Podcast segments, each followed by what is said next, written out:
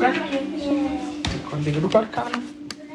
Jeg har nogle aftener, hvor jeg skal læse godnathistorie for vores børn. Vi har tre børn, og, og vi skal vi skal putte, og, øh, og typisk så putte hun den mindste, og jeg læser så, når jeg er hjemme for de to store.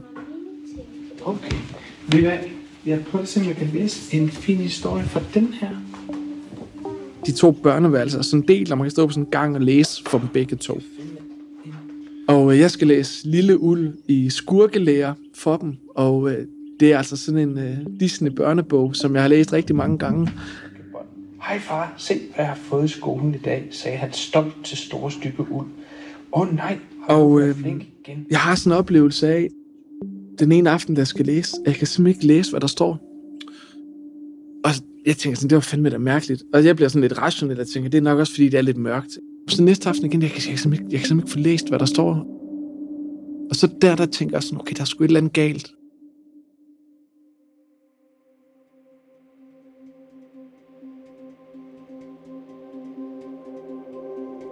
Danmark er et smørhul, og vi bliver tit betegnet som verdens lykkeligste folk. Alligevel står mange af os op om morgenen og har slet ikke fornemmelsen af at være lykkelige. For stress og angst og depressioner fylder hverdagen for et stigende antal af os. Men nogle mennesker stopper op og ændrer kurs, måske frivilligt, måske fordi de er tvunget til det. Dem kan vi lære noget af. Nu får du 37-årige Thor Wilhelmsens historie. Han var kendt som ham med 25 timer i døgnet indtil han blev nødt til at forholde sig kritisk til det arbejdsliv, han ellers mente var lige ham. Der var bare rigtig meget om ørerne der. I dag har han skiftet spor og fået styr på prioriteringerne og hans egne værdier. Hvordan har han gjort, og hvad har det betydet for ham?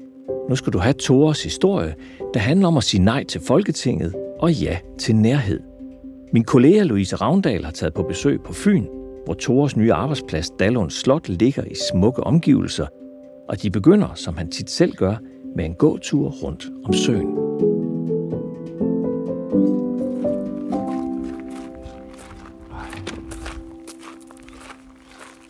Svært at være rigtig negativ, når man går her, ikke? Er det rigtigt?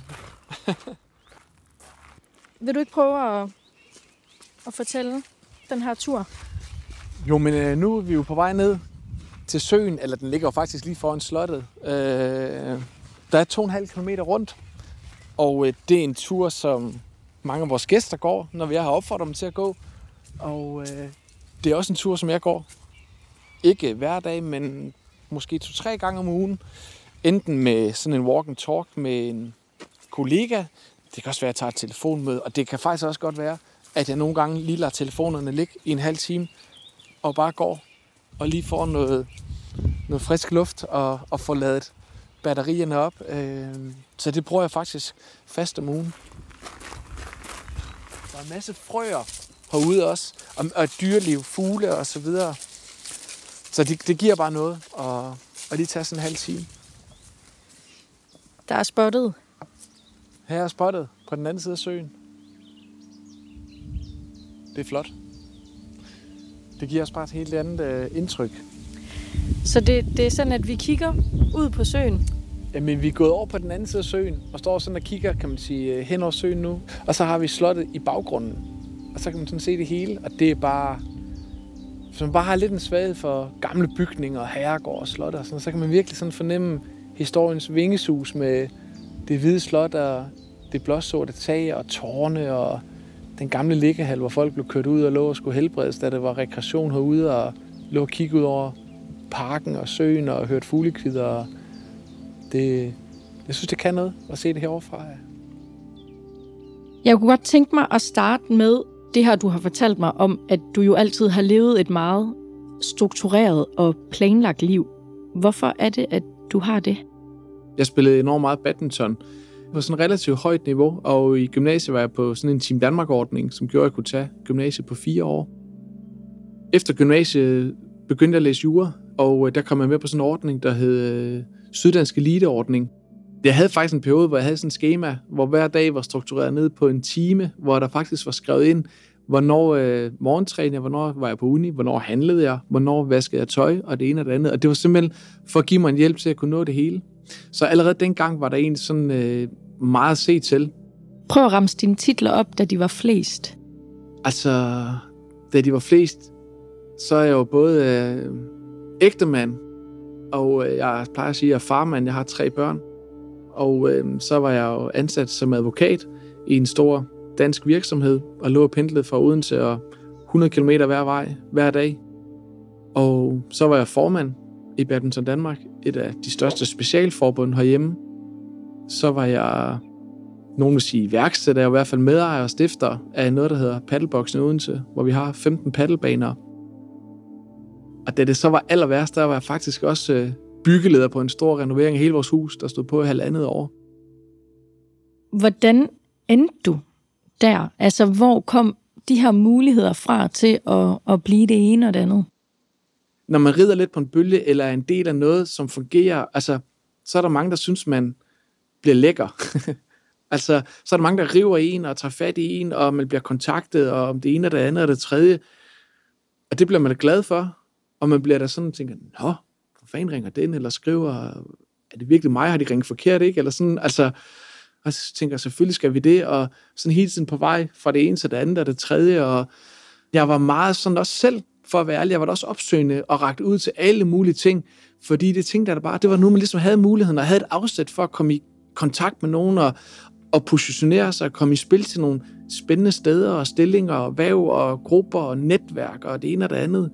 Sådan ens kammerater, når man talte med dem, sådan noget, så var jeg jo den, med 25 timer i døgnet, der var hamret afsted og kunne alt. Og du er bare for vild, og du bygger det op, og du er der, og nu vil du også være formand, og det ene og det andet, ikke?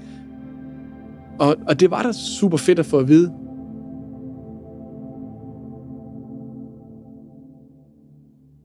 På et tidspunkt kan jeg mærke, at der er noget, der er, som det ikke skal være.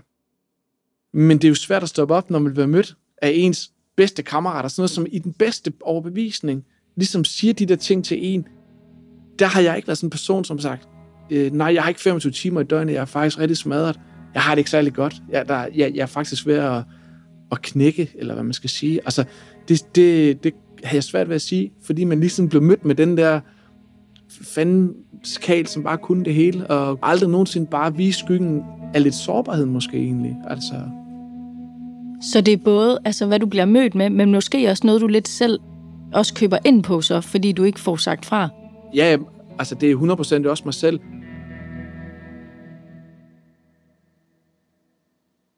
Det her tog kører, du har gang i alle de her ting, og så får du lige en ny idé.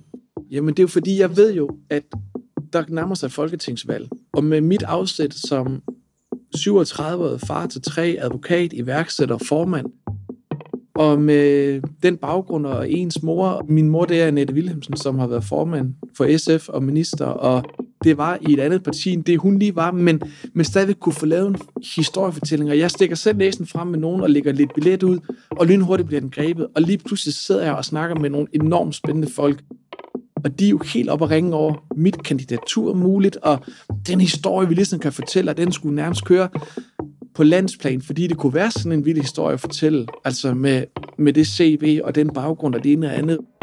Og vi beslutter så en fredag, der skal være opstillingsmøde en mandag, og vi tager så beslutningen hjemme i vores stue fredag, og skåler i champagne, tager billeder af det, selfies og alt muligt, og sender rundt til nogle af dem, jeg snakker med, at to er klar, og nu skal vi i Folketinget, og jeg skal føre valgkamp, og det kører bare, og det bliver helt fantastisk, og prognoserne er gode, og vi kommer til at brage ind, og alt er bare fantastisk. Altså.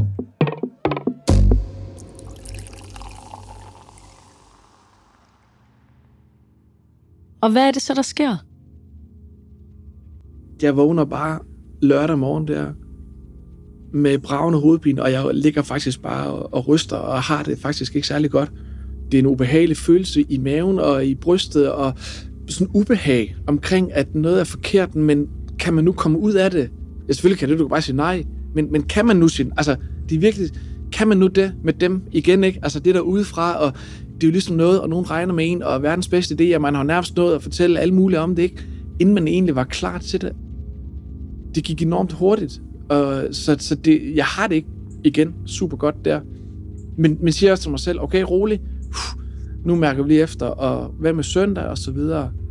Og det er det det samme. Altså, men jeg trækker den jo så faktisk næsten først halvanden, to timer før jeg ved, der er det møde der, tager jeg kontakt til vedkommende, jeg har snakket med om fredagen, og siger, at jeg skal ikke det her.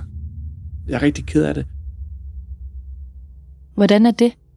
Jamen, det var hårdt lige der. Jeg synes, jeg er skuffet enormt mange. Jeg synes også, jeg var et fucking nederlag, for at være ærlig. Jeg begynder at få mange symptomer, og jeg kan ikke lige huske i hvad rækkefølge hvordan, men jeg kan bare huske, nogle gange så følte jeg på en eller anden måde lidt, at jeg snød mig igennem dagen, fordi jeg vidste, at jeg ville umuligt kunne nå de ting, jeg skulle. Så nogle gange det der med at stå op og gå i seng og sådan tænke, godt, man blev ikke opdaget i dag i noget, man ikke nåede, eller man sneg sig igennem, fordi man havde så meget med ørerne. Det er i sig selv ikke en særlig rar følelse. Er det nogle mails, man lige får svaret, eller får man lige skubbet noget over til nogle andre? Altså simpelthen for at simpelthen prøve at overleve ens dag. Det lyder måske mærkeligt, men, men, men, men sådan havde jeg det. Samtidig med, at jeg nogle dage havde det sådan, at jeg var låst og ikke kunne noget. Faktisk sådan fysisk låst i mine arme og mine fingre. Jeg kunne så kigge på en skærm og bare sidde og vide, at der bare var en masse, jeg skulle, men jeg kunne simpelthen ikke gøre det der begyndte jeg sådan lidt at tænke, jamen det vidste jeg godt, det kunne lidt være nogle symptomer, men så tænkte jeg bare, hold nu kæft, tag dig nu sammen, mand. Jeg havde dårlig samvittighed hele tiden. Jeg havde dårlig samvittighed, når jeg var afsted, fordi jeg var væk. Og jeg vidste, når jeg var hjemme, og inden, jeg vidste, der var nogle mails, jeg skulle svare på. Jeg vidste, der var en øh, reception, der var et stævne, der var en holdkamp, der var et forsamling, der var en arbejdsgruppe, der var noget konstant, der var et bestyrelsesmøde, der var noget, jeg enten burde være til, eller jeg burde forberede. Så jeg, jeg var faktisk på et tidspunkt sådan lidt... Jeg synes faktisk, jeg befandt mig dårligt som midtet hele tiden, og jeg aldrig rigtig kunne slå til der, hvor man var, fordi der hele tiden var et andet sted, der også trak en og hæv en, ja. Så havde jeg jo en lang periode, hvor... Altså hver morgen hjemme også havde vi sådan en morgenrutine med, at vi giver vores tre børn vitaminpiller. Og det er jo rigtig fint og sådan noget. Og jeg havde en lang periode, hvor jeg hver morgen, jeg havde min egen vitaminpiller, og det var en præn og en panodilsap. Og det var både, fordi jeg tit vågnede med sygt ondt i hovedet, men jeg gjorde det faktisk også i en periode, hvis jeg ikke vågnede, fordi jeg vidste bare, at jeg ville få det. Jeg vidste bare, at jeg ville få det psykisk dårligt, når jeg begyndte dagen. Hvis jeg ikke havde taget de der skide piller der, så begyndte jeg også på et tidspunkt at have sådan lidt trykken for brystet og sådan noget, ikke? Men igen, så tænkte jeg bare... Altså, jeg, jeg synes jo egentlig bare, at det var sådan lidt... Jeg synes, det var sådan lidt vattet, for at være lidt.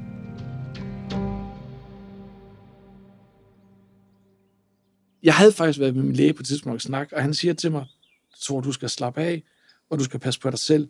Og jeg snakker bare. Altså, jeg har lidt sådan en forsvarsmekanisme nogle gange, at jeg kan godt bare snakke, og sådan så møder jeg ham bare, når han begynder at sige det, det kunne jeg, jeg kunne simpelthen slet ikke overskue det, for jeg har slet ikke tid til at slappe af. Altså, sådan har jeg det virkelig på et tidspunkt, da jeg snakker med ham første gang. Øhm, så det er sådan lidt, ja, det skal jeg nok, og, og det kører bare, og så videre, og så skulle jeg afsted, og, og sådan. Men efter det her, og nogle af de ting, og trykken for brystet, og ikke kan læse, og jeg begynder at få ondt i halsen. Ikke i halsen, men sådan omkring halsen. Og jeg er sikker på, at jeg får kraft i halsen. Altså, jeg er faktisk overbevist om det. Og jeg får fat i min læge, og bestiller en tid. Og jeg kan lige så tydeligt huske det, onsdag morgen klokken 9. Og jeg, jeg går derned, og på vej derned, jeg er så tæt på at ringe og aflyse den. Fordi jeg ved godt, hvad han vil sige. Men alligevel efter de oplevelser, og snakke med jo min kone, hvordan jeg har det sådan noget, så tænker jeg, jeg skal nok tage ned og snakke med ham. Og så kommer jeg ind, og jeg gør ligesom jeg plejer. Jeg begynder bare at snakke. Og han lytter, og han kigger meget, sådan ikke sådan bebrejdende noget, men han sådan kigger på mig og siger til mig, øhm, at han hører, hvad jeg siger. Men det, jeg beskrev der, det havde ikke noget med kraft at gøre. Det havde noget med, at jeg havde for meget med ørerne. Og hvor han siger til mig, at, at hvis jeg fortsætter i det tempo der, så er det ikke et spørgsmål, om jeg falder om, så er det et spørgsmål, hvornår jeg falder om. og øhm, ja. Det sætter lige nogle øh, tanker i gang faktisk, da jeg går dernede fra. Og det gør, at jeg har en snak med min kone, og faktisk i samme uge, der, der siger jeg faktisk mit job op.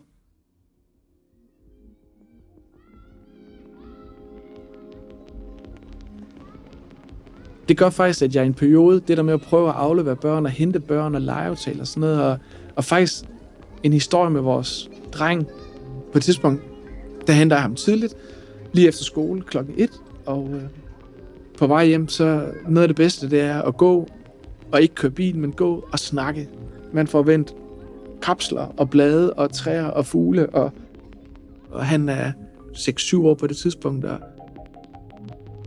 jeg, lige jeg går med min cykel, og han sidder på sadlen den der måde, og sådan holder fast i min arm, og, og vi snakker om alt muligt. Far, hvad laver du egentlig? Sådan arbejde, siger han sådan. Så siger jeg til ham, du skal jo stoppe der med at være advokat. Vi har nogle gange snakket om, når vi kørte frem og tilbage, kunne man se stedet for motorvejen. Så siger jeg, jeg har jo stoppet derovre, og så siger jeg, lige nu så, så bruger jeg rigtig meget tid med det, jeg laver i, med badminton. Nå, siger han, okay, så går vi lidt. Jeg kan se sådan, at den tænker sådan, og så siger han sådan, hvorfor du stopper med det? Så siger jeg, jeg synes, jeg synes, jeg havde lidt for meget, og jeg savnede faktisk at, at have lidt mere tid med, med mor og dig og Sika og Carla. Og så siger han så, jeg håber, du bliver ved med at have det job, far. Hvor jeg bare sådan tænkte, ja for helvede, jeg skal sgu da blive ved med at have et job. Selvfølgelig kan jeg ikke hver dag hente dem klokken et eller sådan noget, men, men igen ikke, altså hvad er det lige, man har haft gang i?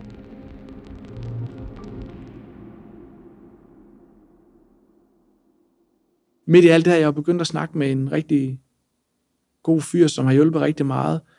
Jeg plejer at sige, at han er coach. Det er lidt nemmere at sige, når han er psykolog. det er en, jeg har brugt, og på et tidspunkt var det simpelthen nødvendigt, at jeg fandt en anden at snakke med, end min kære kone, eller forældre, eller, eller hvem man nu snakkede med.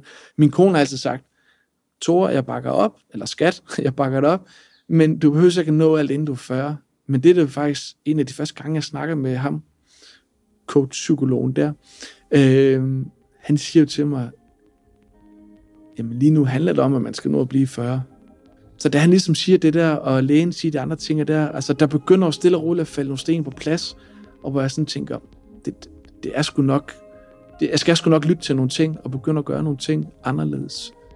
Så samtidig med, at han siger det, og jeg begynder at mærke efter osv., der finder jeg ud af, at jeg, jeg, jeg skal simpelthen ikke det her mere. Jeg skal, jeg skal, have, jeg skal have noget luft. Altså, jeg skal noget andet med mit liv. Jeg vil, jeg vil nogle andre ting. Jeg vil have nogle andre prioriteter.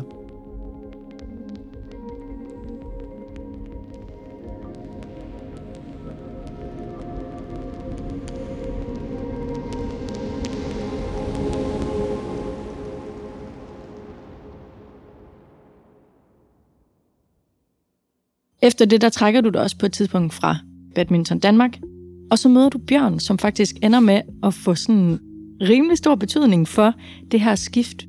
Vil du ikke øh, prøve at fortælle om det? Jo, men jeg er jo så heldig og privilegeret i dag være ansat som direktør på et slot, lidt uden for Odense, der hedder Dallund Slot, som ligger lige foran en, vi sidder her i dag. Sådan en dejlig stor sø og fuglekvider, og øh, jeg har kendt Bjørn igennem mange år øh, via badminton, og jeg spørger sådan lidt med det ene og det andet, og spørger så, hvordan det går med det her Dallund Slot, og, og vi snakker lidt frem og tilbage, og der er selvfølgelig nogle udfordringer. Det er jo på en eller anden måde en startup. Det er jo et 500 gammelt slot, men kvæg corona og alle mulige andre ting, har det faktisk kun ikke engang været i gang i et år, og han bor i København, og virkelig få det kørt i gang. Og igen, nu er vi lidt tilbage til det der med at måske stikke næsen lidt frem og bringe sig selv i spil til nogle ting.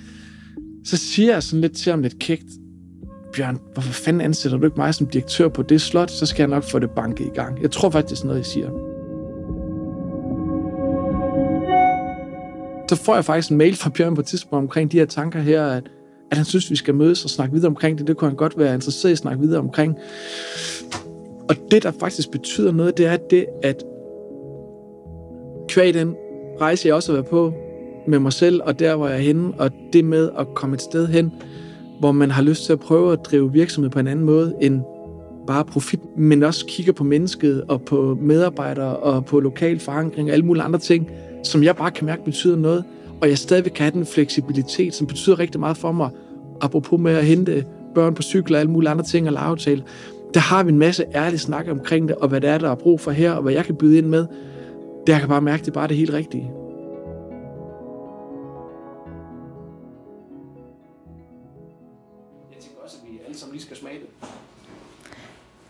Hvad er det, du har det, øh, med her? Det er vin på dåse. Det er helt nyt. I stedet for på flasker. I USA vinder det rigtig meget frem, det her med vin på dåser.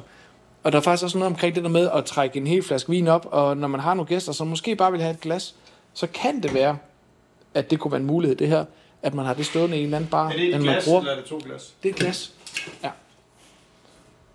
Så det er noget. Så det skal vi prøve. og lige smage det og se, om det kan komme til at virke. Ej, de er også flotte. Sådan tre friske pastelfarver i, i lilla, grøn og, og pink. Jamen, jeg synes Det også bare, også få noget. men prøv, der er, også, der er også nogle ting omkring, altså, de er jo lækre jo. Ja, ja, det er meget lækkert lavet. Ja. Meget fedt design. Så Men er det sådan noget, altså sådan i det her direktørjob, du også, altså der, stadig den der iværksætter-ting, eller sådan finde på nye ting og sådan noget, eller hvad? Jamen, det er jo faktisk noget, det, det er jo derfor, Bjørn lidt har hyret mig ind, at vi skal finde på nye ting. Det synes jeg er rigtig fedt, ja. For at være ærlig, jeg tænkte, at jeg vil være på slottet to-tre dage om ugen, og så vil jeg være hjemmefra. Fordi jeg havde brug for den fleksibilitet, den var vigtig for mig. Men det, der bare er ret sjovt, det er, det giver mig en ro i maven, at jeg ved, at jeg har den. Men det, der har gjort, siden jeg startede her 1. april, og nu næsten har været i gang et halvt år, jeg har jo været på slottet hver eneste dag, siden jeg startede. Men det giver mig bare en ro, og det giver mig en tryghed i, at, at det er okay, at man godt kan gøre det. Hvad har det her skift betydet for dig? Det betyder rigtig meget, og det ved jeg også, at det har derhjemme. Og øhm, jeg har i hvert fald fundet ud af nogle ting, jeg vil prioritere mere. Altså, jeg har været privilegeret, og jeg, det har været sygt spændende, og jeg er så glad for alt det, jeg har oplevet, og har jo lært en masse ting, og jo også blevet klogere. Det, jeg jo bare håber, og måske jeg bare kan hjælpe måske en lille smule til, det er jo bare, at folk et eller andet sted mærker efter, hvordan fanden er det egentlig gerne, man vil leve det her liv, og hvad er det, der giver mening, og hvad er det for nogle prioriteter, der betyder noget for en. Det har jeg i hvert fald bare fundet ud af, at det er bare, det er bare rigtig vigtigt for mig. Det har til tider også været lidt svært for mig at få fat på dig i den her periode. Øhm, og det er ikke altid, du lige har kunne vende tilbage. Og sådan. Har man ikke også travlt som direktør på et slot? Jo, og jeg har også beklaget for, at jeg ikke altid lige har kunne vende tilbage, men øh, jo, og det, og det er jo faktisk også det. Jeg har også et job i dag, hvor jeg også har travlt og mange bolde i luften, men, men det er sådan lidt svært at forklare, men jeg har ikke... Øh, jeg har ikke så mange forskellige kasketter på med alle mulige ting, og folk, der hiver. Så på en eller anden måde kan jeg sådan, prøver jeg i hvert fald at fokusere lidt mere ud. Så lige nu for første gang i mit liv, har jeg egentlig bare et job. det lyder helt... Altså, men jeg har et job. Det, det er ikke fra 8 til 4, det er skævt og alle mulige andre ting. og Sådan noget, men jeg har lige nu det her ud, jeg skal koncentrere mig om og lykkes med, og vi har en masse spændende ting, og, og har en masse tanker og idéer. Men jeg har ikke alle mulige andre ting. Det, det det her, som det handler om. Og det er egentlig okay. Det er faktisk okay, ja.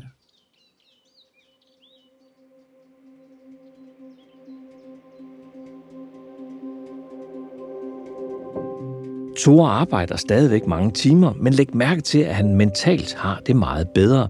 Han er igen ved at blive direktør i sit eget liv. Forskellen fra før og efter, det er, at han nu har indflydelse på egen jobsituation, som det hedder. Og det er netop stressfaktor nummer et, ikke at kunne styre ens eget arbejdsliv. Den faktor er vigtigere end det antal timer, du arbejder. Så hvis du er på arbejdsmarkedet, er det vigtigt, at din chef interesserer sig for dig som menneske og for dine drømme, og ikke bare skruer op for effektiviteten og kigger på bundlinjen. Samtidig skal du også selv kigge indad og turde spørge dig selv, hvordan du har det. Eller endnu bedre, hvor gør det ondt? Og få hjælp der. Den vigtigste telefonopringning, du får hver dag, det er, når kroppen fortæller dig, hvordan du har det. Vi har også en anden god historie til dig. Line Havnstrup kan du nemlig også lære noget af. Line mistede sin mor, og det fik hende til at tænke på, at hun ville mærke livet, mærke sin mand og sine børn, virkelig mærke dem, og gøre det i en ramme, hvor dagligdagen ikke hele tiden pressede sig på. Jeg lover dig, det er en smuk historie.